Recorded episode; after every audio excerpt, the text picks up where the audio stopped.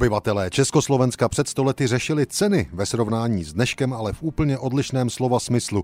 Zatímco my dnes čelíme inflaci, podzim 1922 v Československu zasáhla deflace. Koruna pro mnohé naše předky až překvapivě na světových trzích posilovala a zlevňovalo se. Čteme o tom v Lidových novinách z 13. září 1922.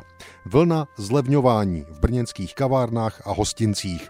Vzhledem na stále postupující zlevňování potravin svolala zemská zpráva politická politická zástupce živnosti hostinské k jednání o zlevnění pokrmů v restauracích a hostincích.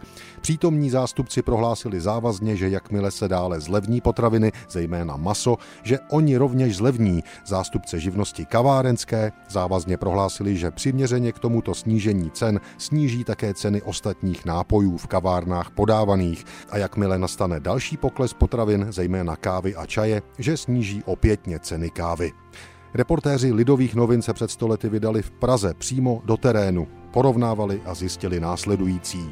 Že se velké zlevnění zastavilo tak brzy, není zjev potěšitelný. Skoro se zdá, že Praha zůstane při zlevňování opět hodně pozadu, jako všechny pražské restaurace a kavárny. Z masa zlevnilo o dvě koruny toliko hovězí a úzené a částečně se přizpůsobili novým cenám ještě uzenáři, kteří slevili většinou na všech svých výrobcích dvě koruny na jeden kilogram.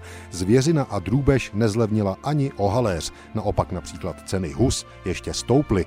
U ovoce o jehož záplavách na venkově mluví kde kdo, není pozorovati v Praze opět zvláštní láce. U nábytku jehož cena klesla až o 20%, u prádla, kde téměř všichni obchodníci oznámili v minulém týdnu zlevnění o 20%, u klobouků a látek je zlevnění velmi rozdílné, někde žádné, někde až 25%. Tolik dění z 13. září 1922, jak je zaznamenali lidové noviny. Koruna posilovala, zlevňování bylo pro živnostníky obtížné.